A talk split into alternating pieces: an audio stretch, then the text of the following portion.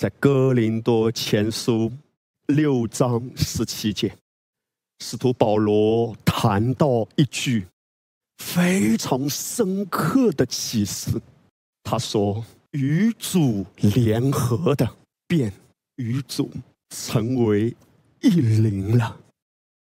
你与谁联合啊？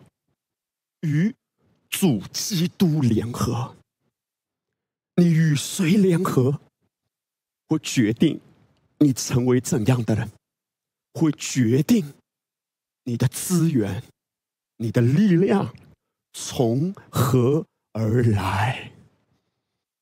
当大卫他看见神与他同在，神竟然眷顾他，他赞叹说：我观看你指头所造的天，并你所陈设的月亮星宿，便说人算什么，你竟眷顾他；世人算什么，你竟顾念他。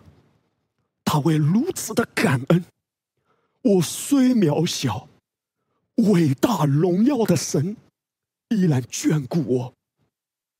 可是弟兄姐妹，虽然大卫跟主的关系是如此的亲密，但你知道吗？今天借着十字架的完工，你超越大卫和神的关系，因为你永远不会做一个像大卫那样的祷告。大卫曾经有过怎样的祷告？他说：主啊，求你不要从我收回你的圣灵。在旧约中，因为旧约中的人是还没有重生的，所以圣灵不是与人内在的连接，圣灵是降在人的身上，而不是与人的灵合一的。所以大卫祷告说：不要从我收回你的圣灵。今天在恩典之下，耶稣说圣灵保惠师来，要永远与你同在。当你今天在基督里重生，当道生了你，圣灵永永远远与你合为一了，他永不撇下你，永不丢弃你。在这样的联合中，你得着喂养，你得着供应啊！今天一个安息的基督徒，你无法被要求安息，除非神的道让你醒过来，万有都是我的。借着基督的完工，借着圣灵的内住，我和他合为一了。弟兄姐妹，你与谁联合呀，就会影响你这一生所得到的力量，得到的帮助，得到的供应。当你真知你与基督合一的时候，我们中间做丈夫的呀，不要再从你那憔悴的妻子身上寻找有限的爱了，因为你永远无法在枯干的心田里找到一条活鱼的。也许你的妻子在人面前依然强装笑颜，但你不知道他的心房可能已经枯干了。你无法逼迫要求他多么无微不至的细致入微的爱你，除非他被基督的爱供应啊。同样的，我们中间做妻子的，不要再从你那疲惫不堪的丈夫身上寻找有限的关怀和肯定了，因为草会枯干的，花会凋谢的，世上从人来的毕竟都是有限的。这不是说夫妻之间不要彼此相爱，要彼此相爱，但除非这个爱的源头是连接于基督。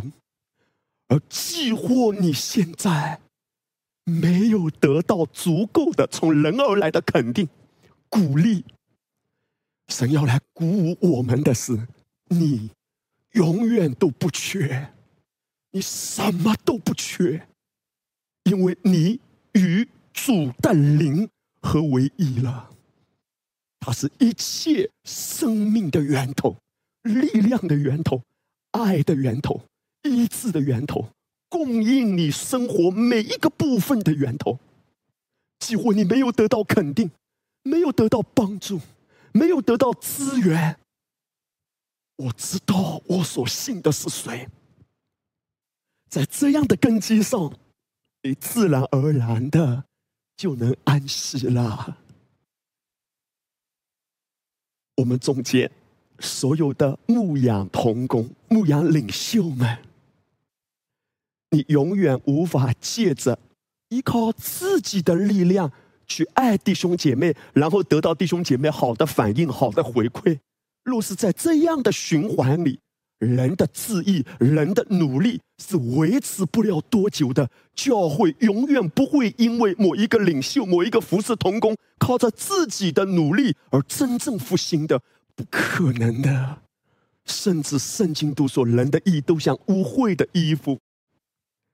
这是为什么？你看啊，有许多的服侍同工到后面服侍不下去了，枯竭了，甚至服侍到一个地步都变苦毒了。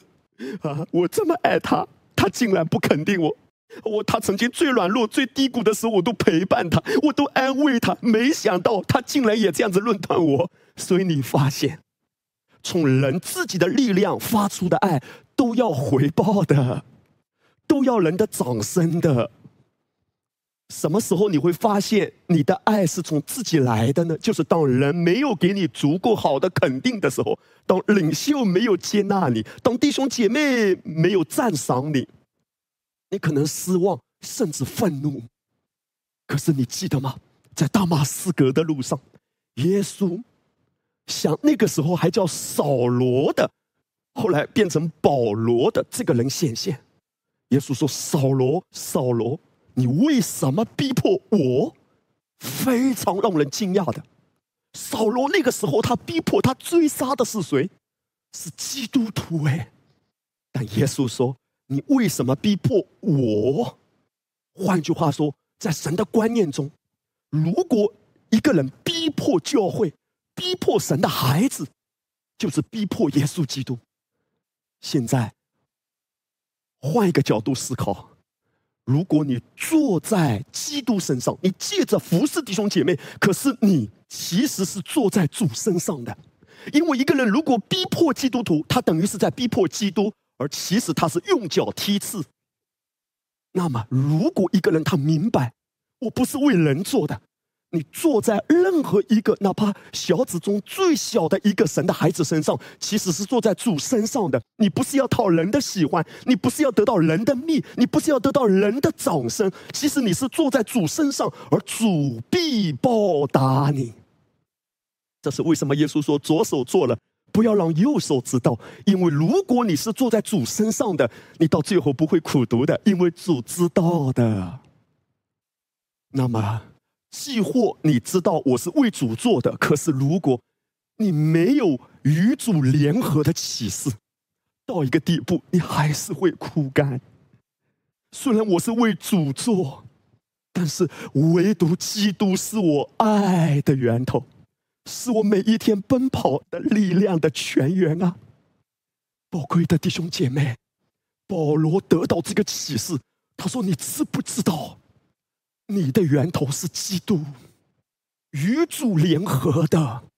你每一天怎么有力量在职场中有好的状态在工作呢？与主联合的。妈妈爸爸怎么有力量带领孩子？你知道，就算家里有一个孩子，有时候也带得汗流浃背。我们怎么有力量把孩子抚养成神呼召孩子的模样？我要意识到我与主联合，我每一天都要从基督这一位永恒永不止息的泉源里焕然取水。我家里啊，因为现在我们第三个孩子小妍在茁壮成长，有时候呢给他熏陶一点音乐，让他对音乐啊、节奏啊有一点敏感，所以有时候给他放一点儿歌。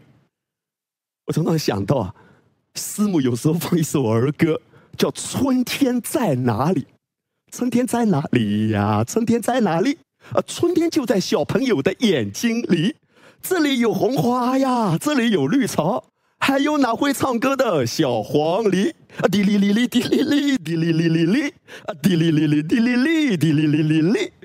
我每一次听到这首歌，我就把它换了歌词，我就跟孩子们唱：恩典在哪里呀？恩典在哪里？真爱在哪里呀？真爱在哪里？真爱唯独在主耶稣的怀抱里。这里有喜乐呀，这里有平安，还有永不止息的全安源。滴哩哩哩，滴哩哩，滴哩哩哩哩，滴哩哩哩，滴哩哩，滴哩哩哩哩，还有永不止息的全安源。弟兄姐妹，唯独他是源头。今天当我们谈到无论在过往的日子你遭受过多大的损失，我的神必照他荣耀的丰盛，不是照你的需要，而是照他荣耀的丰盛，使你所需用的一切，并且是超过你所求所想的都充足，因为你跟他联合。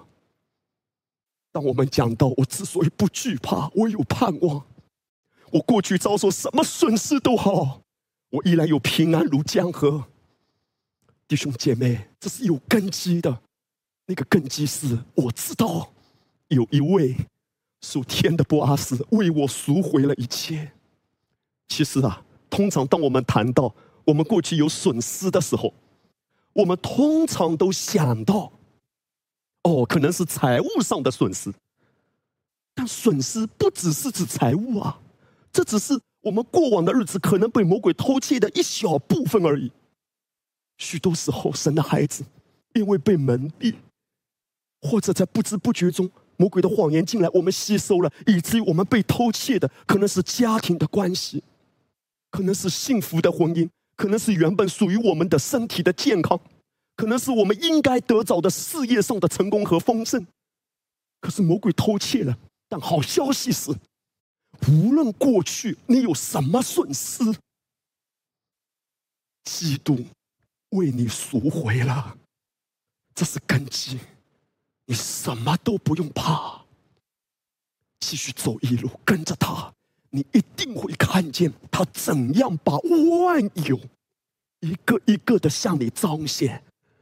而你要牢牢的抓住神的话语，你跟他联合。和谁联合？攸关生死。这是为什么圣经总是提醒我们，在生活中，包括在财务上，要很有智慧。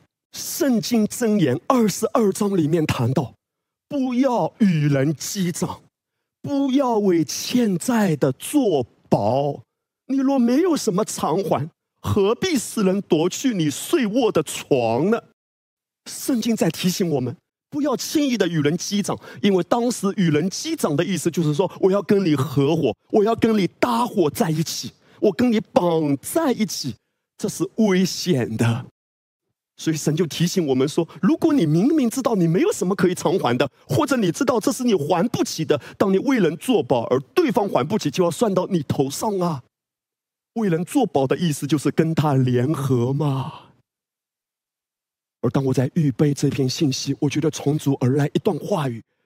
弟兄姐妹，也许在我们的中间有人，你可能曾经为人作保，或者有人伤害了你还一笑而过，有人从你身上得着他不应该得的，甚至是你认识的人，甚至是你的朋友，是你的亲戚，是你的同学。他明明知道你会损失，但他依然拉你入伙，让你受损。我相信这篇信息是神特别要为你预备的，因为主要来对我们说，既或是我们曾经做了一些错误的决定，甚至是做了蠢事，你的神，因为他跟你联合了，现在万有都会彰显出来，因为他爱你。弟兄姐妹，魔鬼常常来蒙蔽许多神的孩子的，以至于人们可能有这种抱怨。但是牧师要奉耶稣的名来鼓励你，你永远都不要说，哎呀，因为那个人欠我的钱没还，所以我现在经济状况不好，因为那个老板没有给我发足够的工资，所以我现在不富足。什么？你富不富足跟人有关系，对吗？你富不富足跟那个欠钱没还的人有关吗？我绝对不是说他欠钱不还是应该的，我不是这个意思。我也不是说你的老板没给你发工资他是对的，不是。我乃是说，你的心声不由任何人来决定。人家可能给你涨工资，人家可能给你减工资，人家发给你多一点奖金，人家不发奖金，公司有分红没分红，股票跌了股票没跌，或者上去或者下来，都不影响你已经富足的真实。哈利路亚！我甚愿主的灵帮助你看到这样的真相。弟兄姐妹，你有买了房子没买房子，你投资曾经失败了，或者投资现在还摇摇摆摆，还不知道成功或失败，某一个项目现在有开展有进展，或者还没有进展，停滞在这里，奉耶稣的名，都不影响你富足，因为你的富足跟你现在看见的听见的触摸的一切物质的环境无关，你的富足跟十字架的完工有关。我的神与我联合，借着十字架的完工，我被迁到他爱子的国度里。 In Christ， 在基督里我已经富足。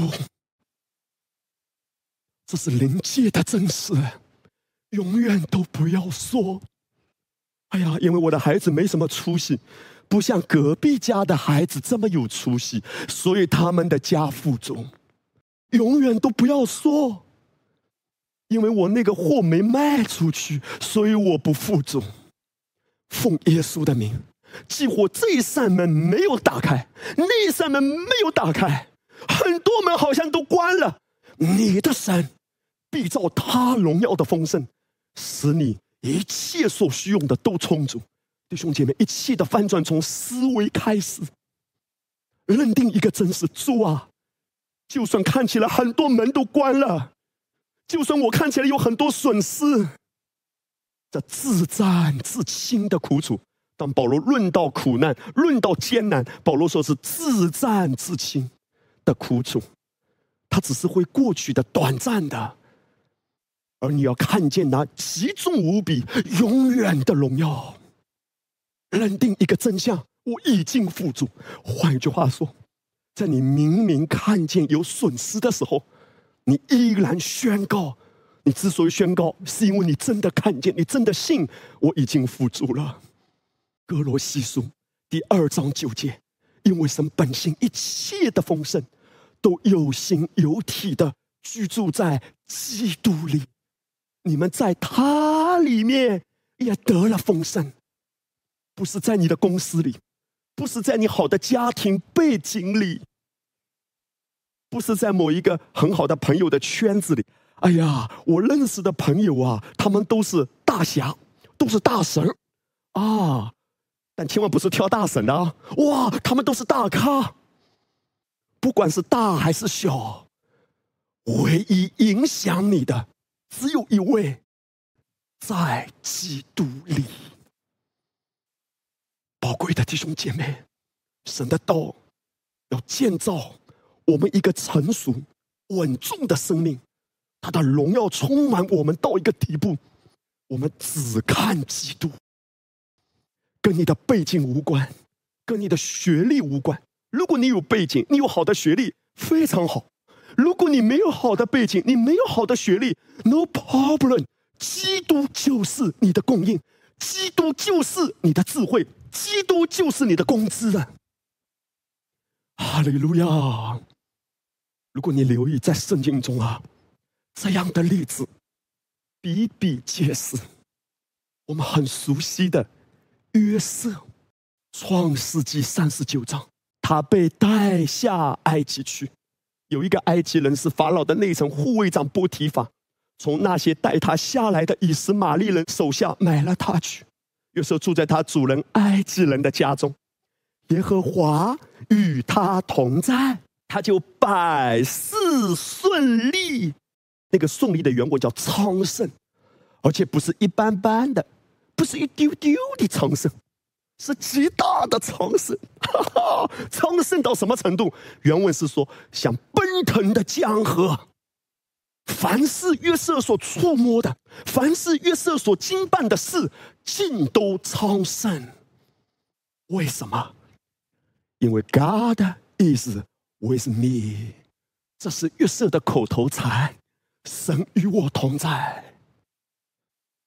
你可以想象这样的场景，什么叫做百事？就是所有的事都昌盛啊！也许啊，约瑟刚来到波提法的家，他被派去看一个养鸡场，奇了怪了，约瑟一去到那个养鸡场，那些鸡蹭蹭蹭的开始长肉，而且砰砰砰的开始下蛋。有一天啊，别的仆人可能跑过来告诉约瑟，约瑟不得了啦，鸡又下蛋啦。约瑟说，鸡下蛋有什么奇怪的？鸡本来就应该下蛋啊。别的仆人可能说，约瑟，问题是昨天只是被你摸了一下的公鸡开始下蛋，你了解吗？百事顺利。后来约瑟就给那一群公鸡颁了一个奖状，发了一个横幅，上面写着公鸡中的战斗机。凡约瑟所触摸的，昌盛到什么地步呢？不可思议的，到后来他主人都看出，哎呀，这个人不一样哎，他主人看出耶和华与他同在，而且圣经说他主人看出凡他所做的尽都顺利。或许现在想象一下另外一个场景，有一天，也许有人想谋害波提法，因为他是法老的护卫长，重要的人物，或许有人想谋害他，就是他喝的汤里下毒了，然后叫约瑟给他端过去。也不知道为什么，约瑟可能端到桌边的时候，就是不小心，他已经很小心了，但就是不知道为什么汤翻掉了，结果这个汤啊流到地上，旁边一只猫来吃了，结果这只可怜不幸的猫当场毙命。哇，这波提法可能大发雷霆，后来查出来跟约瑟毫无关系，是别人干的，连约瑟看起来不小心的做错事情，结果是带来祝福。凡他所做的，你现在可以想象一下，凡你所做的，哪怕你以为是失误，但神叫万事互相效力。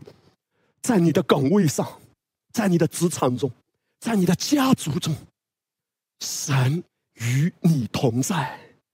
记得在旧约中，那个时候神只是在人的身上，而今天的你和圣灵合为一了，是灵里面，他在你里面，你在他里面，那是真正的合一。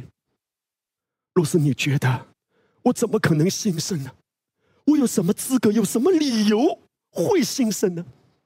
我现在让你看约瑟来到埃及的时候，他的处境是怎样的。他的身份是奴隶，年龄17岁，学历无，存款无，他的背景举目无亲，但约瑟拥有所有的人都没有的一个优势， God is with me， 上帝与我同在。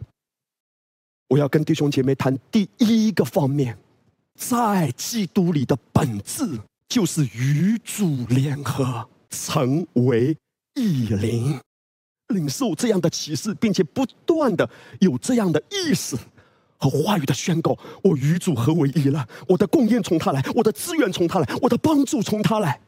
当人让你失望，当别人占了你便宜，当别人伤害了你，而且甩甩头发，大步的走开。我与主常为一灵。我下面要跟弟兄姐妹谈三个方面，与主联合到底意味着什么？第一点，与主联合意味着你承受他的产业。当神呼召亚伯兰的时候，神给亚伯兰一个非常伟大的应许，创世纪12章，耶和华对亚伯兰说：你要离开本地本族父家，往我所要指示你的地区，我必叫你成为大国，我必赐福于你，叫你的名为大，你也要叫别人得福。我要赐福于你，叫你的名为大，什么意思？影响力从主而来，平台从主而来，不要羡慕任何人的影响力，不要羡慕任何人的平台。主若帮助你，主若高举你，没有谁可以抵挡你。而你只要高举基督，你看重神的儿子，神看重你；你高举神的儿子，神高举你。神说：“我要叫你的名为大。”而很重要的还有一方面，万国都要因你得福。你要成为别人的祝福，意识到我与基督合为一，自然而然的，不只是你丰盛，神会借着你，让你整个家都兴盛。我们中间有些弟兄姐妹，也许你看一看自己的家，你有时候会很沮丧，甚至如果我们中间有一些弟兄姐妹，你家里只有你一个人信主，目前或者只有你一个人领受恩典的福音，主要鼓励你。你是被神拣选的，如果只有你一个人信的正确，依然不妨碍神在你家中行极大荣耀的神迹。因为保罗说我们是与神同工的，你是一个管道，当上帝要在你的家里彰显大作为的时候，他说我要找一个跟我同工的人，所以他首先想到的是你。当然神也可以超越你，神也可以透过你，也可以透过别人，无论如何神要使你兴旺。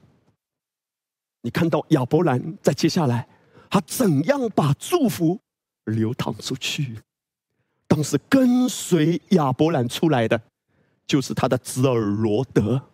圣经谈到神恩待亚伯兰，亚伯兰的金银牲畜极多，而在创世纪13章第5节紧接着说，与亚伯兰同行的罗德也有牛群、羊群、帐篷。圣经谈到拥有的富足是神给亚伯兰的，不是直接给罗德的。但是当罗德与亚伯兰联合，罗德因着在这样联合的关系里，罗先生蒙福了。你仔细留意啊，神没有直接呼召罗德，神没有直接把金银财宝，把各样的祝福直接给罗德，而是先给亚伯兰，借着亚伯兰，然后罗德跟他联合嘛。其实在这里面，神要让我们看见一个启示，你跟谁联合，你就会自然而然的拥有这样的祝福。而你知道今天我们与谁联合？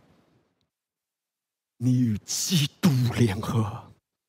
当我们谈到万有都是我的，难道我是在自己欺人吗？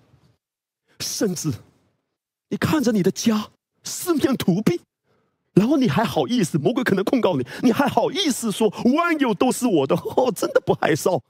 弟兄姐妹，活在真实里，活在主的话语里，因为一切都是从灵界到物质界。起初神创造天地，神说要有光。当圣经最先提到话语的功用，话语第一个功用不是为了沟通，而是为了创造。话语最重要的功用是拿来创造的，而不是拿来沟通的，其后才是沟通。这是为什么要跟主宣认的一致啊！当罗德和亚伯拉罕联合，罗德就蒙福；当罗德远离亚伯拉罕，与亚伯拉罕断开，罗德就走向衰落，甚至到最后家破人亡。我常常想到今天，神透过恩典福音对我的祝福，我真是满怀感恩的。我不止一次对可牧师，还有对平牧师分享，我说我真的感恩，神透过你们所传讲的恩典福音，纯正的福音，在末了的世代，神所兴起的这一波影响世界的恩典洪波，我也在这个行列之内被祝福了。而最重要的，我不是说我们的教会看到多大的影响力，或者我们教会有多少人蒙福了，其实首先我跟他们分享，我说我感恩的是什么？就是我的家，我的家被翻转了。直到现在，我真的感恩，我拥有一个幸福的家庭。因为曾经我在婚姻的关系中也很沮丧的，彼此互相伤害，孩子也很受伤。他们看见的爸爸是一个用人的意，每天想着服侍，却是在家庭中给不出爱的，没有爱的父亲。但现在神真的在翻转。我常常说，我觉得我离不开这个家，有时候只是离开2-3天，短暂的外出，有时候可能去服侍，或者有一些的事情离家才1-2天、2-3天，非常想念 my beautiful wife， 非常想念我的妻子，非常想念我的孩子。我知道这是神的爱在我们的家中做了何等奇妙的工作，这是最重要的。神巴不得恩典首先是临到你的家，不要想着这外面的事，因为这一切主都回家的。最重要的是，你真的活得满足吗？在基督里，在家庭中有喜乐吗？你的婚姻关系，你的亲子关系，你最亲近的人，是不是在基督里彼此相爱？而我知道恩膏是从上面来的。有时候我看到可牧师的生命，柔和谦卑的生命，这不是他，乃是基督透过他彰显基督的荣光。我一次一次被感动，还有他的团队，还有平牧师的生命。弟兄姐妹，与谁连结？你在一个怎样的团队里，你在怎样的队伍里，也是很重要的。当亚伯兰跟罗德连接在一起，神透过亚伯兰祝福了罗德，罗德有极大的兴盛。可是后来你发现，当罗德离开亚伯兰，他渐渐挪移帐篷去索多玛的时候，赔了夫人又折兵，曾经拥有的兴盛全部被偷窃。其实到后来，彼得后书里有谈到，罗德是一个义人，这意味着罗德一定是得救的。但是虽然他为那些罪人忧伤，他依然混在他们中间。虽然他常常忧伤，因为他也是义人，神也拣选了他。但是我们一直在讲，圣经中有2种义人，一种是成功的义人，一种是失败的义人。都得救吗？都得救，但在地上的日子活法不一样。亚伯拉罕虽然有软弱、失败、跌倒，但我们称亚伯拉罕是兴旺的义人，是蒙福的义人。而罗德呢，也是义人，但他没有离开。那个没有离开是指他明明知道这个地方罪大恶极。保罗说，你要逃避少年人的私欲，你要逃避。有时候你胜不过，神要让你保持距离啊！罗德依然混在他们中间，他依然跟索多玛联合。换句话说，今天如果一个义人，你的身份在基督里首先是一个身份，这个身份已经与主联合了，但是他的思维、他的生活、他所思所想所言所行，依然跟这个世界联合。今天什么喂养你啊？你被道重生，但会不会你依然被这世界的养分所喂养？被某一个名人说的什么话所支配，被某一个看起来很有名的投资家给主导。除非基督带领你，若不然，圣经提醒我们，脚步极快的，难免会犯罪。有时候人可能给你画了一个大饼，人的画看起来很好，哇，看起来很盼望，很有荣耀，很好的未来，但前面可能都是坑。而只有超越这一切的圣灵知道，你该怎样真正的在安息中活出新生，从他而生，要靠他而行。当你意识到今天你在基督里也被称为神的后嗣，你不需要着急的，不要急，弟兄姐妹，哇，看到他兴盛了，哇，看到他发达了。你知道耶稣怎么说吗？彼得在耶稣挽回他之后，约翰福音21章，彼得就说，主啊，那人将来如何？那人其实是指的约翰。哇，彼得啊，好关心别人的结局。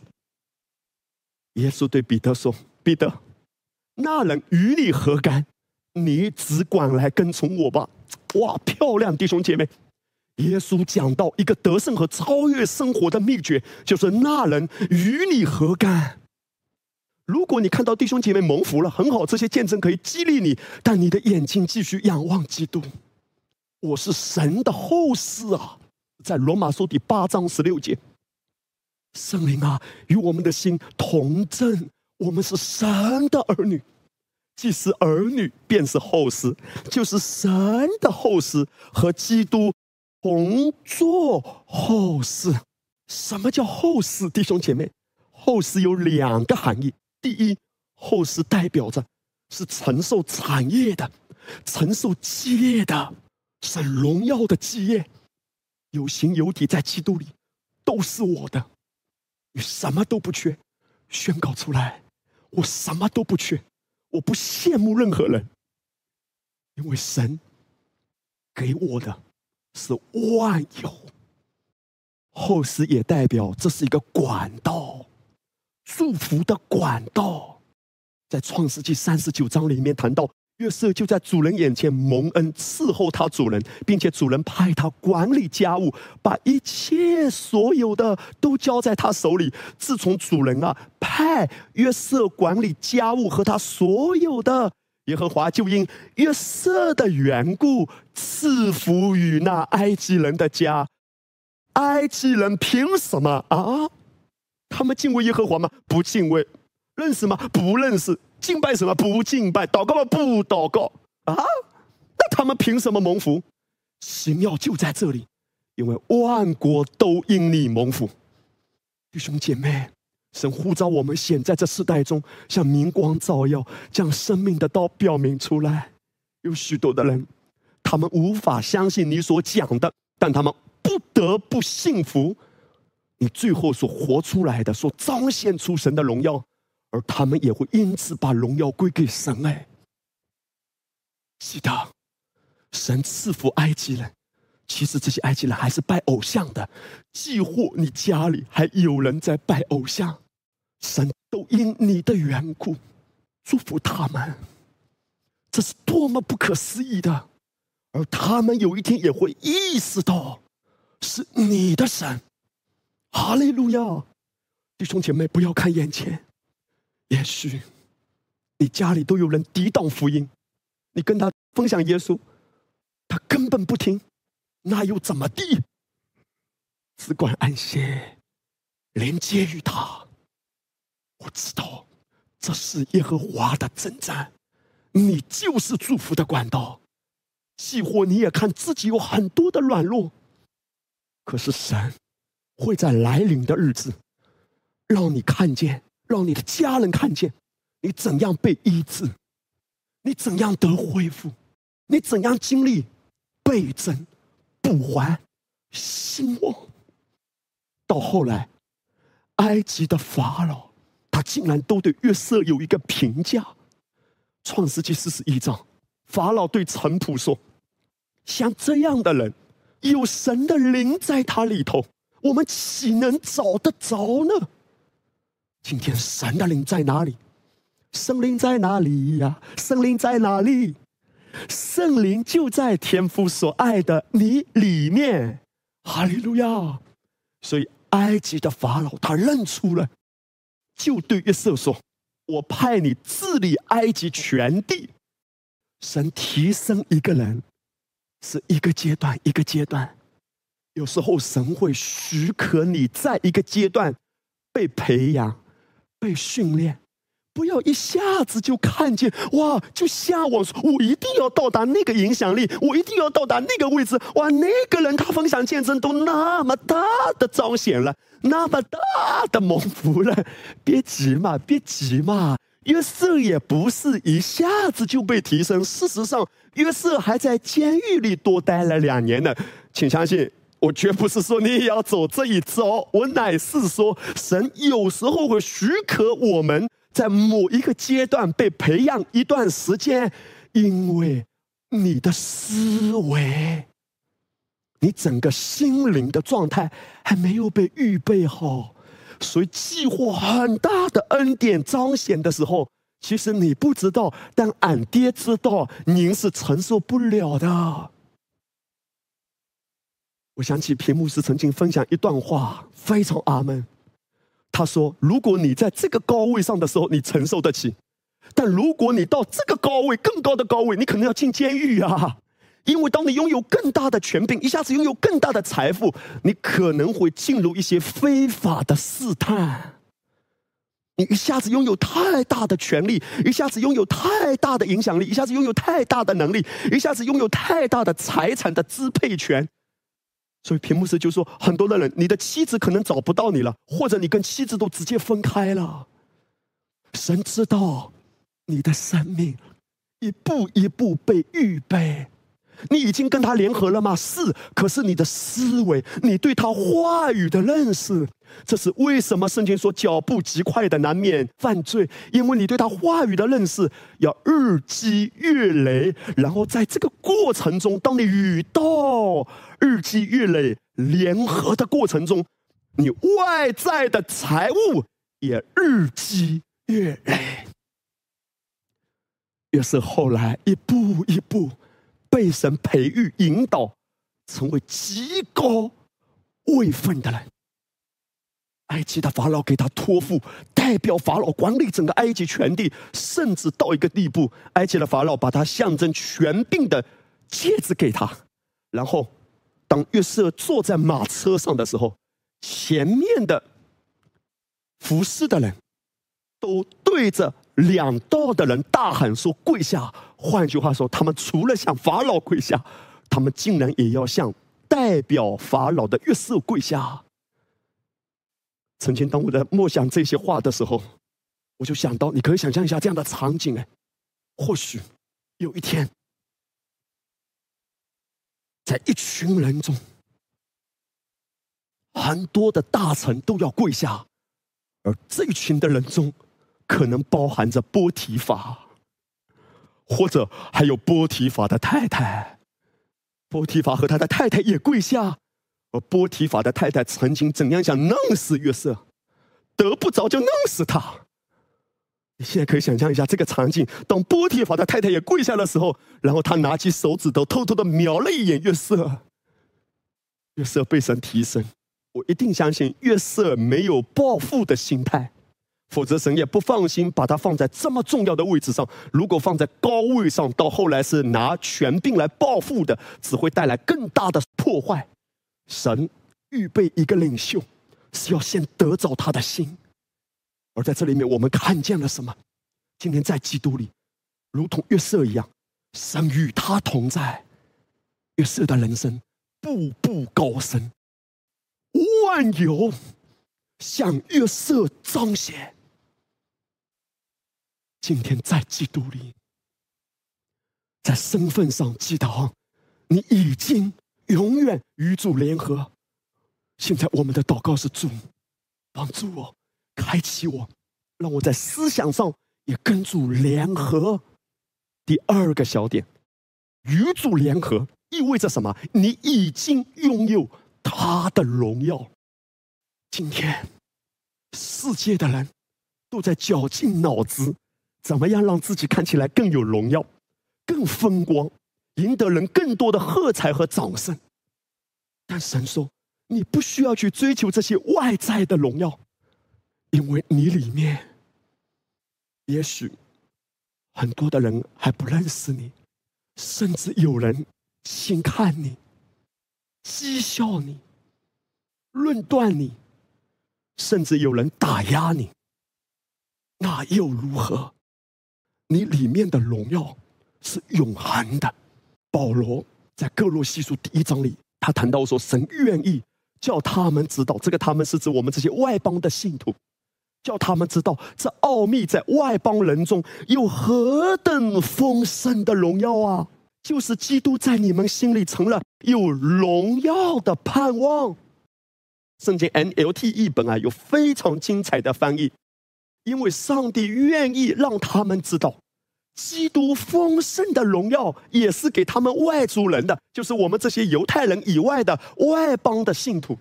而这个奥秘就是基督住在你们里面，这确保你们必能分享到他的荣耀，因为有耶稣住在我里面，因有耶稣在我里面，我的生命有何等大的荣耀。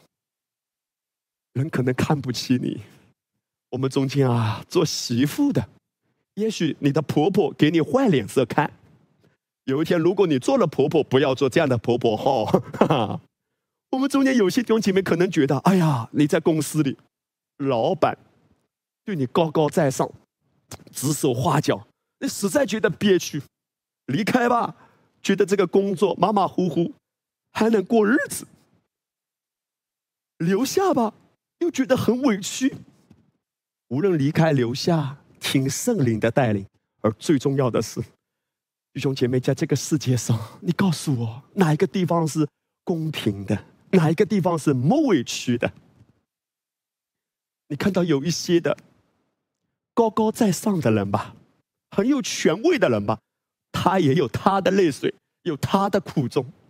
但是无论环境如何，神邀请我们回到他的爱里。你要看见基督在你里面有何等大的荣耀，而这个荣耀会不断的彰显出来。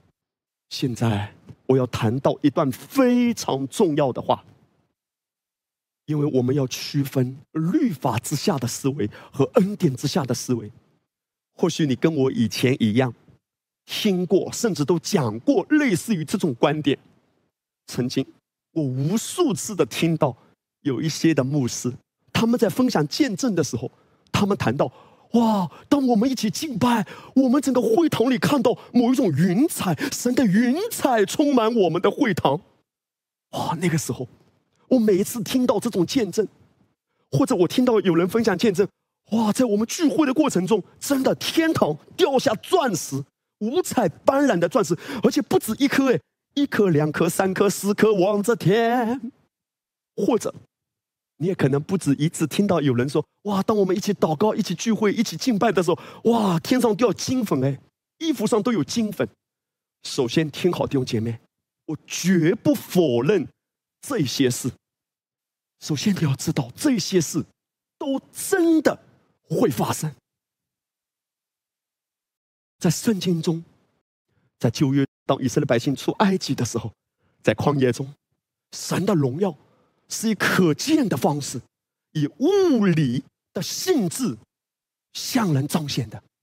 白天有云柱，夜晚可见的有火柱，神的荣耀遮盖着他们。而当所罗门献圣殿的时候，圣经也谈到神的荣耀的云彩充满圣殿，甚至这些祭司都站立不住，因为是荣耀的云彩所彰显的能力，那个荣光太大了，他们都倒下。但是听好，为什么在旧约中神用这样的方式向人彰显呢？保罗在灵里面有这个启示，他一语中的地谈到一个真相。他说，在律法之下，其实都是婴孩。他心思像婴孩，意念像婴孩，说话像婴孩。但是一个人如果长大了，成人了，就把这些事都丢弃了。为什么在律法之下，神用这样物理性质的可见的方式向人彰显荣耀？因为当一个人还是幼稚的婴孩的时候，他们还活在感官的世界里，那个时候他们的里面是没有重生的，他们无法从里面感受到神的荣耀，所以神的荣耀只能够借着外在可见可摸的方式向他们彰显。弟兄姐妹，你知道今天你是不一样的，神的荣耀是在你里面啊。换句话说，如果今天你还听到一个牧师，不管他多有名，他还在分享这个见证说，哇，我们在敬拜的时候，神的云彩向我们彰显，哇，神的黄金掉下来，神的钻石掉下来。我刚才说我绝不否认，事实上我可以在主面前诚实的分享，在我自己过往的经历中，我不止一次的经历到我的身上全部都是金粉。有一次非常明显的，在一个特会中，我带完祷告下台，有另外一位牧师来跟我聊天，结果刚开始他坐下来，他看着我说，他说，灰灰，你看一下你的衣服。我看我衣服的外面全部都是金粉。当时我很讶异，我也很兴奋，其实那个时候我还没有领受恩典福音。你要知道，一个人在律法的思维中，我相信神可以透过这些的神迹可见的荣耀的彰显，也是鼓舞坚固我的信心。因为那个时候在律法之下的思维其实是很幼稚的，很幼小的，还需要透过这些来印证，来坚固我的信心。说话像孩子，心思像孩子，我绝不否认这些真的是从神来的。但是听好，弟兄姐妹，你要区分在律法之下和在恩典之下。即或你听到别人在分享这些见证，就像你也很少听到我现在跟你讲这个见证，在好多年前，那个时候还没有领受恩典福音的时候，我曾经分享过这个见证。可是我领受恩典福音之后，这是我第一次公开，我也是顺道一提，我不是高举这个经历跟你谈到这个见证。我要跟你分享的是什么？真正有恩典的思维，在基督里，你不是在乎外面可见的荣耀，否则那一些没有看见金粉的人，是不是就不能有信心了？没有看见钻石掉下来的，没有看到在敬拜中有荣耀的云彩，更可怜的是，很遗憾啊，有一些基督徒当他听到这些见证的时候，哇，他好像我，哇，我知道那个牧师只要带什么聚会、特会、带敬拜，就可能有金粉，就可能有荣耀，所以人们竟然赶着去参加某一个特会，因为他们都在追求掉金粉，以这个为稀奇。弟兄姐妹，神的荣耀宝贝放在瓦器里，要显明这莫大的能力。神荣耀的灵已经跟你联合了，你真正在基督里长大成人的，你真的不会专注，不会关注外在可见的这种荣耀的彰显。如果神彰显，我们领受，我们感恩，可是这不再是你的追求。你的追求是基督亲密的关系和他的话语。这是为什么在以马忤斯的路上，当耶稣向门徒们显现，两个从耶路撒冷下到以马忤斯去的时候，他们竟然没有认出耶稣，但耶稣依然跟他们谈论，而且是把经上所有指向耶稣的话语向他们解开。到一个地步，他们在家里一起领圣餐，后来他们的眼睛亮起来了，他们想起耶稣在路上跟他们讲解圣经。什么圣经？经上指向耶稣的。他们就说，哎呀，他在路上跟我们讲的时候，我们的心岂不是火热的吗？所以听好，弟兄姐妹，今天真正在恩典之下，耶稣复活之后，他让我们怎样看见他？不要再追求。哎呦，耶稣如果向我显现，哎呀，该多好啊！哎呀，耶稣如果真的让我感受到他的手触摸我，该有多好啊！如果你有这种属灵的经历，我为你感恩，但不要高举，因为神希望我们在恩典之下，在新约中以怎样的方式看见他，透过他的话语。耶稣把经上所有指向他自己的都一一的解开。其实当你在聆听话语的过程中，你正在跟他的道，而道就是基督，你在跟他联合。弟兄姐妹，一个真正明白拥有与主联合启示的人，你整个生命是成熟的，是稳重的，是不会遍地去赶特会的，或者追求某一个牧师的。因为你知道你里面有基督，是基督啊！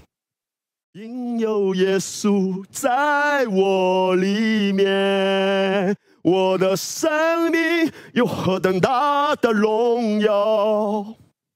希伯来书第5章13节，凡只能吃奶的，都不熟练仁义的道理，因为他是婴孩。当一个人是婴孩的时候，他很容易去追求外在感官的、眼见的东西。但你还记得吗？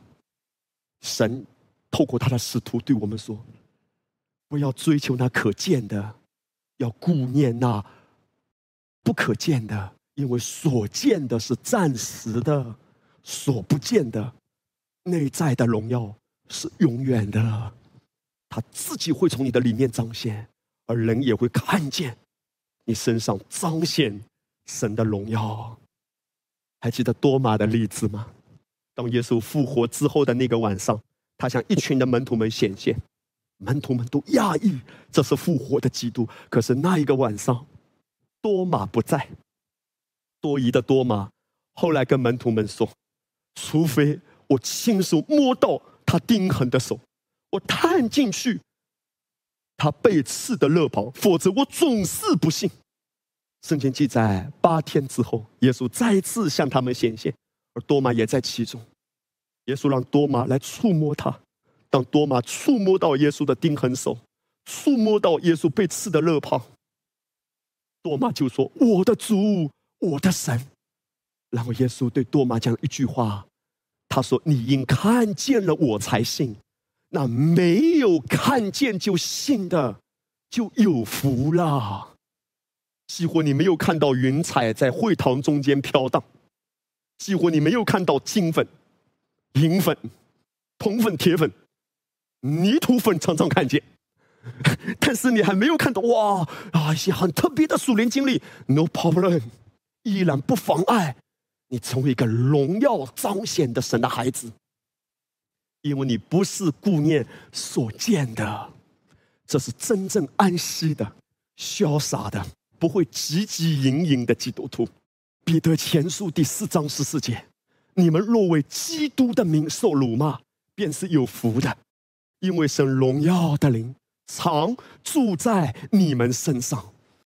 即或有人攻击你、误解你、抵挡你、逼迫你，你不要用人的力量跟他们征战，因为你要看见神的灵，而彼得称神的灵是荣耀的灵。Yes, Lord， 他藏在你里面啊！我们的身体就是圣灵的殿，它不是在我们的身上而已，其实是指在它在我们的里面与我们合一了。什么意思？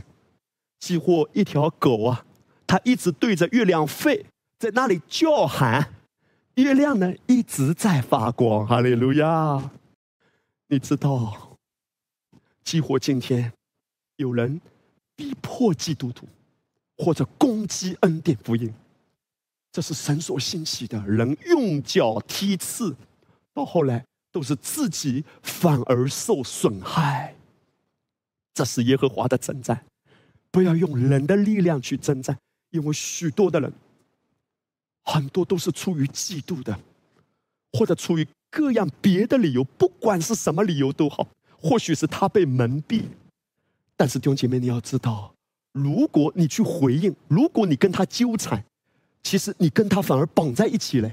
这个绑在一起，不是说你主动要认同它，而是在不知不觉中，你的思维里面也吸收了，也接受了很多苦毒的、恶毒的谎言。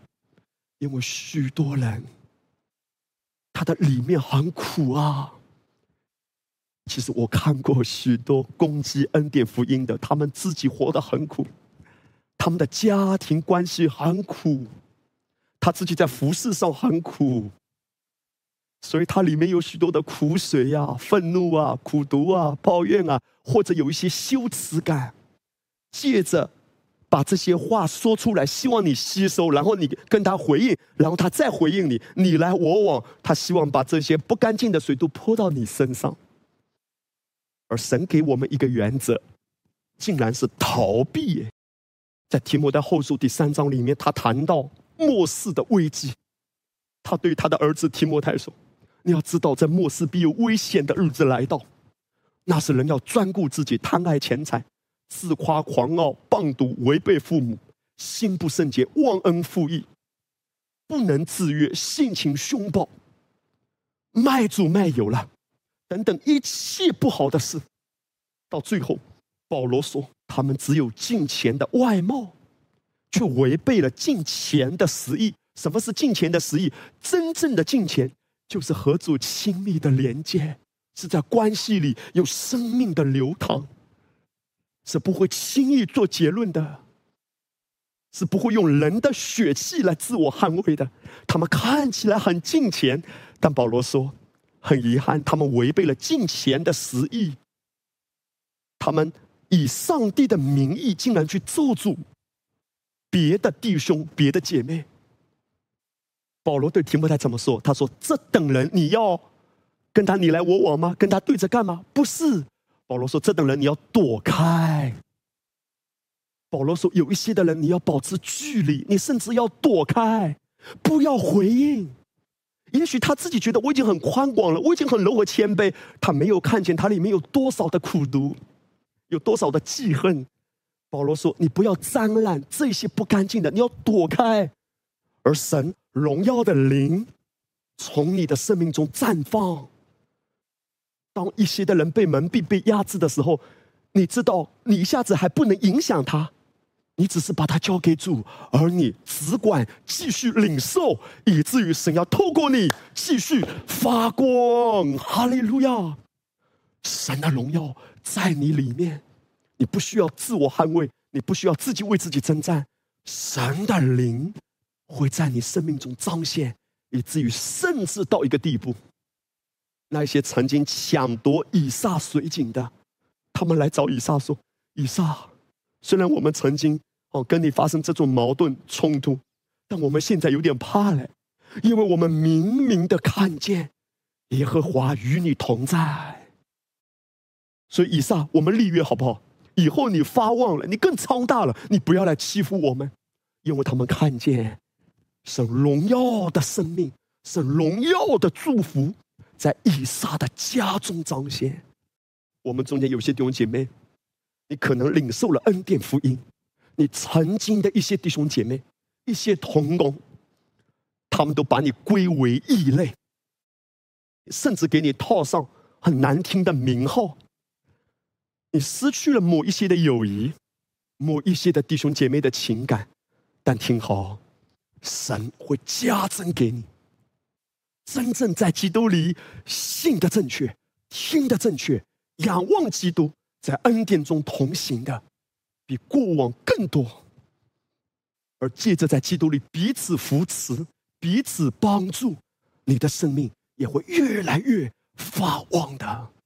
就是有一个牢牢的确据，不管是过去失去了什么，有神荣耀的灵，我一无惧怕，一无所缺。阿们。第3个小点，与主联合，意味着你可以行使他的权柄。在使徒行传第3章里面就记载，彼得、约翰来到美门口，他们看见一个生来瘸腿的人坐在美门口，每一天他都眼巴巴的指望别人给他一些施舍。但那一天，当彼得、约翰经过这个人的身旁，圣经说彼得、约翰对这个生来瘸腿的人说：“你看我们。”其实啊，这个人看彼得、约翰有点累的，因为他本身瘫在地上，所以他可能花了点力气抬头看他。我猜想，通常当别人施舍给他的时候，他是不看的，所以他习惯的低头。怪不得彼得、约翰叫他：“你看我。”因为他习惯不看人，或许他都不好意思看人，他习惯低着头，灰心沮丧。但抬起头来，然后他在想：“哎呦，搞不好今天遇到大款嘞！”没想到，彼得就说：“金银我都没有，都被我太太拿走了。”哦，没有没有，这个是后面加的。彼得竟然说：“金银我都没有。”你可以想象一下，这个花了点力气看彼得的，什么金银啥都没有，那我还能要啥呢？啊，金银都没有，叫我抬头看，精神损失费8毛。你可以想象，他其实心凉了一半。但彼得紧接着讲了一句话，彼得说：“我只把我所有的给你。”彼得，你还有什么？灵界的真实，因为有耶稣住在我里面，意味着什么？我有耶稣之名的权柄。彼得就讲了一句话说：“我奉拿撒勒人耶稣基督的名，叫你起来行走。”通常我们看这段圣经，很容易忽略过去，因为我们觉得这段圣经太熟了。但是现在我要请你仔细留意，彼得对他说什么？彼得有没有这样子说？其实在我以前啊，我以为对这段圣经很熟了，我都自然而然的理解为彼得为他祷告，求主医治他。完全不是。彼得有没有对他说：“现在来看我，我什么都没有啊，我奉耶稣的名为你祷告，求主的医治临到你。”有没有？根本不是这样。彼得不是为他祷告叫主医治他，彼得乃是奉拿撒勒人耶稣的名来医治他。你说这有什么差别？差别可大了。神不只是给你祷告的权利，你可以坦然无惧。我来到你施恩的宝座前，是神给我们祷告的权利，我可以坦然无惧的来到施恩的宝座前领受。这个祈求不是苦苦哀求，而是带着已经成了的心态，在感恩中领受的求。但不要忘记，神不只是给你祷告的权利，神还直接给了你医治的权柄。彼得在这里没有求主医治他。听好，这是今天许多神的孩子被蒙蔽的地方。你依然在为着一些症状在苦苦哀求，而你留意彼得，彼得没有求主医治他，彼得直接奉拿撒勒人耶稣的名医治他。你有祷告的权利，但你也有医治的权柄，你就是医治的管道，你拥有耶稣怎样医治人的权柄。同样的权柄在你身上，当你对疾病说话，In Jesus' name，奉耶稣的圣名，疾病必须得乖乖听话。弟兄姐妹，许多时候你还在拖延，主宰还不医治你啊，主宰还不医治你啊，啥时候彰显呢？这膏油吧，还用了一瓶又一瓶。这小膏油也挺贵贵的，咋还没好呢？这个症状咋还在俺身上呢？哦，继续等待吧，等待了1年又1年，1月又1个月，等待什么医治好的夏天啊？池塘边的知了还在呱呱叫啊，花儿都谢了，家里的黄花菜吧又凉了一盆又一盆。我的症状啥时候消退呀？奉耶稣的名，命令这个症状退去。弟兄姐妹，我绝对不是说你不可以祷告，其实有许多的事情，你要坦然无惧的来到主面前交托，跟阿爸父唠唠嗑，这是何等甜美的事。但有一些事情，几乎雅各他都说，你可以奉主的名，用油抹他，出于信心的祈祷。嘿，不是苦苦的祈祷，是信心的祈祷。什么是信心的祈祷？希伯来书第11章第1节，信是所望之事的实底，未见之事的确据。真正的信是我因信所以如此说话，说啥？说我在灵里所看见所相信的成了。为这个缘故，我真正在恩典之下的祷告，新约中的祷告，是带着权柄。当我面对魔鬼的花招，魔鬼的症状，我不是在跟他商量，哎呦小鬼鬼，你退去好不好呢？啊，跟他商量，主啊，求你一次吧，求你让我经历神迹吧。开始拿起权柄，听好，就在现在，我知道今天是得释放的日子，我知道今天就是你得着完全恢复的日子，今天就是你经历全然医治的日子。奉耶稣的名，你可以起来行走。奉耶稣的名，对身体每一个细胞说话，对内脏说话。一切的压制，如果你胃不舒服的，就是在现在，所有的不舒服完全的退去。奉耶稣的名，所有的症状它必须降服在耶稣之名的权下。请留意，当耶稣在地上行走的时候，他从来没有跟鬼商量，耶稣从来没有跟鬼说，小鬼鬼，你出去一下好不好呢？出去了我就给你一块糖果好不好？拜托啊，耶稣总是吩咐。今天奉耶稣之名什么意思？就是耶稣是怎样对待邪灵的，你也怎样对待邪灵。拿起权柄，吩咐他，命令他，斥责他，勿要抵挡魔鬼，魔鬼就必离开你逃跑了。不要跟他对话，哦，你从哪里来？还要问鬼，你叫什么鬼？你从哪里来？难道他要回答你，我从哪里来，我的朋友啊？难道要这样回答你吗？耶稣总是斥责乌鬼离开，乌鬼就逃之夭夭。宝贵的弟兄姐妹，一旦你的思维被开启，当光进来，蒙蔽你的黑暗的乌云就散去。在基督里与他联合，意味着什么？意味着你可以行出他的权柄。换一句话说，许多时候，你早就应该得完全的健康恢复。但是如果你不明白这个真理，你还在等待主啊，求你怜悯，求你帮助，求你彰显医治。医治已经属于你了，健康就属于你，荣耀的灵在你里面，主说流淌出来，说出来。马太福音第10章第1节，圣经说耶稣叫了12个门徒来，给他们权柄，能赶除污鬼，并医治各样的病症。神的权柄在他门徒们的身上直接赶鬼，并且医治病症。神给他们权力祷告，但也给他们权柄直接赶鬼和医治。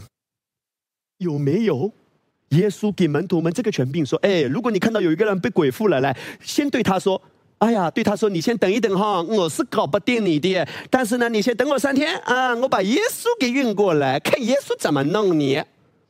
不是的，耶稣直接给他们权柄赶鬼，并且医治各样的病症。请留意，多少病症？各样的病症。其实原文是说所有的病症，管它是什么症状，哪怕是疑难杂症，哪怕是医生说再也好不了的遗传疾病啊，或者是绝症啊，或者是目前没有解药的某一种症状啊，in Jesus' name，它必须降服在耶稣大能的圣名之下。对任何的症状说，如果你看到家里有仇敌的一些搅扰和破坏，拿起权柄。也不要好像很恐惧的人说出去，不是很安息的，奉耶稣的名离开，奉耶稣的名，这个症状必须给我消退。但也不需要一次又一次的，一天搞他200次，不用。弟兄姐妹，当你奉耶稣的名说完之后，你不要花太多时间再去观察这个症状好了没有。也许你会疑问说，牧师啊，问题是我已经赶鬼了，我已经斥责鬼了，他就不离开。嘿，你小心你说的话。谁说他没有离开？也许他还给你一些感觉，一些花招。也许记着摩西的人，让你感觉奉耶稣之名是没有用的。如果你有赶鬼的经验，或者你有为病人祷告但是没有看到马上好的经验，当你再次为类似的症状的人祷告的时候，你心里可能就有恐惧了。哎呀，以前祷告魔鬼都没有出去，以前祷告都没有果效啊！真的奉耶稣之名祷告有用吗？奉耶稣的名有用没有用，不是根据你眼见的，弟兄姐妹。所有灵界的恶者，当他听到耶稣之名，他们没有选择的。不要凭眼见，也许你今天祷告了，你似乎感觉没有效果，其实在灵界里已经发生。持续的宣告你跟十字架的完工一致的话，马可福音16章17节，信的人必有神迹随着他们，就是奉我的名赶鬼，说新方言，奉我的名赶鬼。什么人？祷告禁食40天的人，有没有？读圣经每天必须读50章的人，必须方言祷告8个小时的人，很属灵的人，哇，走路都飘在空中的，有没有？圣经说，信的人。我现在要跟你分享一段魔鬼听了会非常恐惧的话。属灵的真相就是，一切黑暗的权势是多么容易被击败啊！多么容易被瓦解啊！他们的权势几乎是刚刚重生的基督徒就可以赶鬼，这是因为基督已经胜过撒旦，而你在基督里拥有同样的得胜，根本无关乎你自我感觉好。哎呀，今天我读圣经读了80章，不像我旁边的弟兄姐妹，他们才读69章啊，76章，不像我读了80章。哎呀，你一天读圣经读80章，你的自我感觉那可是相当良好。或者你说，哎呀，小弟兄也不是很厉害啦，就今天方言祷告23个小时啦，哎呀，不错不错啦。哇，你自我感觉相当良好，这个时候让你赶鬼啊，让你为人按手祷告 ，no problem， 我仿佛感觉在3层天遨游。可是如果第二天你软弱了，或者你说错、想错、做错了，再一次叫你去服侍，你的状态是不是又跌到低谷呢？神不要让你在自我感觉良好或者不良好中来衡量自己属灵真实的状态。信的人，不是祷告多的人，祷告少的人，读经多的人，读经少的人，不是信主很多年的人，不是牧师才有神迹随着他。信的人，信的人说阿们，我就是信的人，心里相信，口里承认，奉耶稣的名，神已经给了你权柄，与主联合。这意味着什么？过往的日子，当人在律法之下，当你在律法之下，你常常可能定罪自己不够虔诚，不够爱主，不够火热，所以当魔鬼欺压你，你都顺从了。哎呀，对，我就该受惩罚，我就该受魔鬼的攻击压制。可是现在你觉醒过来，魔鬼曾经对你的偷窃，把病症放在你身上很多年了，或者把一些压制在你的家庭中很多年，拿起权柄。当你奉耶稣的名抹膏油的时候，这膏油代表十字架的完工，耶稣十字架的完工所触摸之处，奉耶稣的名，黑暗的权势必须逃之夭夭。我奉耶稣的名，我里面有这个感动啊！我们中间有些弟兄姐妹，你为你的妈妈祷告，你的妈妈要得着恢复；你为你家里的长辈，也许是你的爸爸或者是其他的长辈祷告，甚至他们还不是非常明白十字架完工的真理，但借着你，哈利路亚，你就是带着基督的权柄，奉耶稣之圣名，这个大能的权柄，当你为人祷告的时候，赶出污鬼，医治病症，你不是在求主医治他，而是你奉耶稣的名直接医治他，你就是医治的器皿。这是神给我们的应许啊！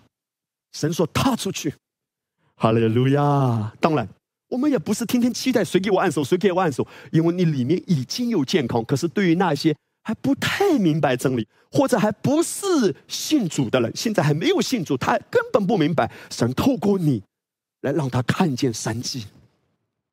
宝贵的弟兄姐妹，与主联合，无论曾经你损失了什么，多少年被魔鬼压制，以至于也许你的内脏，也许你的肠道一直不好，我们中间有些弟兄姐妹，也许你说啊，我的体型不好，我很容易肥胖，或者跟你的肠道不太好有关，好，这是你所得知的医生给你的判断。但是我里面有这个感动，挺好。有一些的弟兄姐妹，你的肠道、你的胃的消化系统史无前例的要恢复完美的健康，你的排泄系统要史无前例的恢复完美的健康。如果你照常吃一些药物，我不是说就马上要停止，是伴随着你对真理的认识，神渐渐让你摆脱对任何基督和他话语之外的事物的依赖，因为基督就是你的生命，基督就是让你赖以存活的根基泉源，基督就是你的健康，基督就是你的智慧，基督就是你的命，就是你的一切，靠着他而活。但是你不要急，如果你觉得我还没有到这种程度，我还需要吃一些东西，没关系的哈，牧师绝对不会逼你说就不能吃别的了，一步一步跟着他而活，神要帮助你省时、省力、省钱，更健康、更喜乐、更平安的活着。哈利路亚！因为你真的有这种意识，你意识到我跟他联合，这是我们谈到的第一个方面，在基督里的本质就是与主联合，和他成为一灵。而现在我们要谈到第二个方面，我们要从圣经中看见耶稣基督他曾经在地上的日子是如何向我们示范，在每一天的生活中活出得胜与丰盛的生命，他是如何这样荣耀的活着。耶稣当年在地上行了很多的神迹，瞎眼看见，瘸腿行走，死人复活，五饼二鱼的神迹，行走在水面上。其实单单你看约翰福音，耶稣行的神迹全部都是超越性的，代表他在每一个层面的超越。迦南婚宴水变酒这个神迹，代表耶稣他超越时间，使大臣的儿子得拯救，耶稣超越空间。38年的疾病得痊愈，耶稣超越一切的病症。五饼二鱼大能的神迹，耶稣超越缺乏。耶稣行在海面上呢，代表他超越自然界。耶稣是生来的瞎眼见光明呢，代表他超越了黑暗。耶稣是拉撒路死里复活，代表他超越了死亡。他如何能活出这样超越的生命？因为其中所蕴含的启示要祝福我们，神要对我们说，你也可以这样活。在过往所偷窃的，神要让你经历荣耀的倍增和补还。而我现在要让弟兄姐妹看到非常重要的一点，就是耶稣所行的这一切事，对他自己来说啊，根本算不上是多么特别的神迹，因为这一些都是他天国生活的正常表现而已啊。弟兄姐妹，耶稣绝对不会行了那么多神迹之后，耶稣哇，原来我可以彰显那么大的荣耀的，哇，原来有那么多的神迹伴随着我，好棒棒哎！绝对不会，因为对耶稣来说，这个就是正常的天国儿女的生活。所以圣经才会说，耶稣如何，我们在这世上也如何。耶稣的秘诀是什么？就是耶稣知道他力量的源头在哪里。约翰福音第13章里，圣经说耶稣知道父已将万有交在他手里。耶稣知道父已将万有交在他手里，万有都是你的。耶稣也知道他是从父来的，又要归到父那里去。今天你知不知道你是如何重生的？而你也知不知道你要回到哪里去？约翰福音16章28节，耶稣说，我从父出来到了世界，我又离开世界往父那里去。圣经一直在强调耶稣和父紧密的连接。他说，我是从父来的，我也要到父那里去。耶稣常常祷告的时候，总是在称呼我父啊，圣父啊。弟兄姐妹，这是他的源头。耶稣不从父以外寻找爱，不从父以外寻找掌声，寻找肯定。他甚至说：“我不受从人来的荣耀。”然后耶稣对他们说：“你们是互相受荣耀，但是人给你的荣耀是短暂的。当你表现不好，当你行为不好，当你言语有过失，荣耀人马上就把它挪开了。甚至一个运动员获得了奖牌，后来他是有兴奋剂的状况，那个奖牌都可能剥夺了。你看，人的荣耀常常是很脆弱的。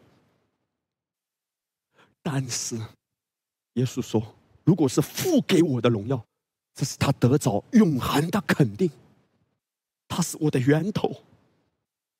耶稣总是在父的爱里来行一切的事，所以圣经说，从来没有人看见神，只有父怀里的独生子将他表明出来。耶稣一直活在父的怀里，其实他行神迹，虽然看起来走在地上，其实他是在父怀里行神迹。在圣经里，你周而复始的看见耶稣总是回到父的关系里。在圣经马可福音1章记载，耶稣行了很多的神迹，然后在1章的结尾的时候，圣经说，天晚日落的时候，有人带着一切害病的和被鬼附的来到耶稣跟前，合城的人都聚集在门前。耶稣治好了许多害各样病的人，又赶出许多鬼。在这里面你看见耶稣的服事大有果效。可是紧接着，圣经记载，4日清晨，天未亮的时候，耶稣起来到旷野去，在那里祷告。虽然昨天有很荣耀的服事，很有果效，彰显神的大能，但耶稣在第2天一起来，耶稣有没有考究自己的荣耀？哎呀，昨天我赶了多少鬼呀！啊，昨天有多少人决志啊！哇，昨天有很多人说我好棒棒呢，棒棒的！很多人给我竖大拇指说优秀。耶稣有没有在数算自己的荣耀？都已经过去了，这都是靠着神的灵所成就的。耶稣说：“我不受地上的荣耀。”弟兄姐妹，天未亮，这是代表在一天的一开始。耶稣不是讲给我们听说不可少的只有一件事，耶稣他自己是这样活的。不要羡慕任何你觉得他的服事更有果效的，或者他生命的流露充满基督的荣光的，不要羡慕任何人，因为神荣耀的人也在你里面啊。而神呼唤我们，我不是说你非得天未亮就起来去到旷野。如果你去到新疆或者去到内蒙古，还有点距离啊，海边的弟兄姐妹，神是在提醒我们说，你要有自己跟神独处的时间，在一天的一开始。阿爸天父，阿爸天父，一天的开始，耶稣先来到父面前，如同今天你我在一天的一开始就走义路啊。圣经路加福音第5章记载，耶稣的名声越发传扬出去，有极多的人聚集来听到，也指望医治他们的病。耶稣却退到旷野去祷告。你可以想象一下，也许耶稣站在人群中，耶稣走过某一条街道的时候，有很多人拿着自拍杆来说：“啊，耶稣合个影呗，合个影呗。”他们就可以上传朋友圈，以此来炫耀说：“我跟耶稣有个合影，哦耶！”但是弟兄姐妹，人啊，如果是不连接于父的爱，不连接于基督，你我都有好大喜功的时候，我们都听不得不顺耳的话，我们都喜欢人的掌声，人的追捧。可是这里面有多大的水分，人就是这样迷失的。当耶稣的服事越来越荣耀，极大的名声传出去，圣经却提到耶稣却退到旷野去祷告，因为他知道他终极的使命是什么，他根本不看眼前。哇！我甚愿宝贵的弟兄姐妹，我们都靠着主的恩典领受这样的启示看见。你知道你人生在地上根本不是追求眼前这一年这一个月你有多少的收成。弟兄姐妹，我有一个荣耀家乡在天那边，那是永恒的家乡，永恒的荣耀。这地上的一切都是短暂的。耶稣知道他终极的使命，他不被眼前的掌声羁绊，因为人都说你好的时候，耶稣甚至说你可能有祸了，你迷失了。而既或人都阻挡你，其实阻挡不了你，你跟他连接。耶稣在所有的人都追捧他，他却退到旷野去祷告。这是一个与父怎样连接的生命。马可福音第6章，圣经说耶稣行完5饼2鱼的神迹，那是一个荣耀的神迹。这个神迹之后，耶稣随即催门徒上船，先渡到那边伯赛大去。现在门徒们都走了，圣经就记载耶稣独自上山去祷告。耶稣在一天的开始与父亲近，耶稣在极有名声的时候退到旷野与父连接。而现在我们看见在服事结束以后，那个时候应该好好享受一番了。来来来，开一瓶香槟酒，下面喷起来，俺们庆祝一下。哇，这一场布道会轰轰烈烈，有多少的灵魂得救，咱们应该庆贺一下。其实很多的人嘴巴说把荣耀归给主，其实都把颂赞归给自己。宝贵的弟兄姐妹，在极有成果的一场服事之后，也许今天你不是牧师吧，可是你在职场，如果神恩宠你，你在钱财上蒙祝福了，你在影响力被神提升扩张了，你的平台被主拉高了，你要把荣耀归给谁？其实我们都会说荣耀归给耶稣，但主知道，有时候我们会情不自禁的把荣耀归给自己啊。耶稣说你们先去，他独自上山跟父连接，因为每一站都是要在父的爱里彰显出天父的心。这是生命，这是耶稣他每一天能够活出丰盛、活出得胜的秘诀，随时的转向他。耶稣还有一个非常重要的，我称之为秘密武器，叫做经上记着说。耶稣知道他的源头在哪里，除了与父连接，耶稣从小就被预备对圣经话语的熟悉。事实上在他年少的时候，当他的爸爸妈妈把他带到圣殿里，后来玛利亚发现耶稣走丢了，回到圣殿里找他，他跟那一些教法师在对话，耶稣一面听一面问。在耶稣非常年少的时候，他就开始对经上的话非常的饥渴。这是为什么你发现后来圣灵引导他去到旷野，每一次魔鬼试探他，耶稣总是用经上的话来回答。神在提醒我们，今天活出超越的生命，是你里面有很多经上的话，你与道联合，这是你的养分。魔鬼不能够击垮你，一切的试探不能够把你拉进去，因为神的道就是你的保护，神的道使你稳稳站立。约翰福音第1章里面谈到，凡接待他的，就是信他名的人，他就赐他们权柄做神的儿女。这等人不是从血气生的，不是从情欲生的，也不是从人意来的，乃是从神圣的。弟兄姐妹，当我在默想这一段经文的时候，我真是得到极大的鼓舞和提醒。主的话语说，凡是信他名的人，今天你我都是归入基督的名下，所以你不是从血气生的，不是从情欲生的，也不是从人意生的，而是由神生的。这意味着什么？这意味着在基督里的你，你的营养系统来自于哪里？我们活在这个世界，世界的养分就是血气、情欲、仁义。许多的人他处理事情一到事情比较严重，或者他着急起来，他就凭血气来做决定。也许他说没办法，我的脾气是这样子，是因为我的爸爸、我的家人他们就是这样，他们就很血气。或者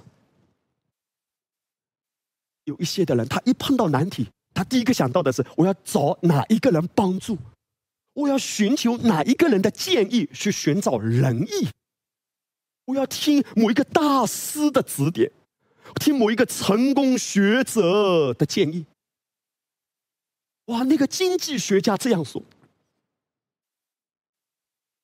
有多少的经济学家？我不是说所有的经济学家都不好，但是你知道世界的经济被搞成这个样子，我相信糟糕的经济状况跟经济学家做的贡献密不可分。所有世界的知识、世界的学问到一个地步都会衰败，没有一个世界的法则是百战百胜的。几乎有人胜了也是恐惧战尽，因为他很害怕，说不定下一个风口来他就赶不上了。每一个人都在寻找下一个机会是什么，下一个风口是什么。可是在基督里你平安如江河，因为圣灵永远是会带领你，你必不致缺乏，跟你有没有赶上某一个风口没有任何关系。如果神带领你，你跟随他；如果神没有带领你，别人都追那个风口，你不是跟随血气，不是跟随情欲，不是跟随仁义，不是跟随某一个网红，不是跟随某一个风口，不是跟随某一个大咖、小咖、黑咖、咖啡，不是不是根据任何世界的声音。神提醒你，你是由神生的。我只听圣灵微笑的声音，我不听某一个大咖的声音。有时候我喝一喝咖啡，有时候我静下心来听听圣灵的声音。每一天我的心安然在父的面前，我安息跟随他的带领。亲爱的圣灵，他绝不放弃我。亲爱的圣灵，他多么珍惜我。亲爱的圣灵，他无条件爱我，我只要跟随他走一路，我只要与他亲密的连接。主耶稣是我随时的帮助，我必然在他爱中翱翔。哈利路亚！你不是由情欲生的，不是由血气生的，不是由仁义生的，所以不听这一切的声音，不吸收这一切的养分。在基督里听圣灵微笑的声音。这螺旋梯子的时候，他叫你转你就转。平约瑟牧师曾经分享的一段话，他说每一天要先寻求他的国和他的义，不要用世界的方法追求成功。曾有些人给我一些商业书籍，其实若你在做生意，你可以去读，没问题啊。但对我来说，我发现许多时候那些书根本不需要去读。神赐我能力去组织和管理，并让我能对那些极有地位与影响力的人说话，看见他们需要改变和启示的那部分。其实我们看见在过往的这些日子，神甚至让许多国家的元首、一些政要、一些总理、总统听到平约瑟牧师的讲道，深深的被祝福，甚至邀请平牧师为他们祷告。所以平牧师就谈到说，我并不是自大才这样说的，我的意思是我只是个小人物但是我领受神的智慧，我仍迫切需要基督的智慧。愿这也成为你每天的祷告，让神的智慧成为你第一个所求的。阿们。弟兄姐妹，让主的智慧成为我们每一天所求的。我领受基督的智慧，因为基督就是源头，智慧的源头，爱的源头。能力的源头，平安的源头。这是我的命，主啊，帮助我和基督、和道紧密的连接，继续跟随他。你的生命无论过去有什么损失，在来临的年日，在来临的日子，你一定会看见神怎样以极荣耀超自然的方式让你看见倍增在你的家，阿们，补还在你的生命中，不可思议的，阿们。我们一起来祷告。天父，我向你献上感恩。阿爸，我们不是有血气生的，不是有情欲生的，不是有人意生的，而是借着你的道把我们生下来。我被道生育，我也受道的养育，是你的爱扶持我，是你的道养育我成长。阿爸，让我的心每一天啊，全然的安息在十字架的完工中，样样都不缺了，成了，成了，旧事已过，都变成新的了。谢谢你，在基督里我承受产业，在基督里我已经有你的荣耀，在基督里我可以大能的行使你的权柄。谢谢主耶稣，何等荣美的产业呀！我感恩站在被爱的身份上，每天仰望你的容面，紧紧跟随圣灵你的引导。我的营养系统不来自于这个世界，单单来自于你。离了你，我一无所有，一无所是，但有了你，我什么都有了。让我们的心这样的转向你，平静安稳，像断过奶的婴孩在爸爸的怀中啊！我感恩祷告，奉耶稣的名，阿们。奉耶稣的名，大大的祝福你啊！阿们。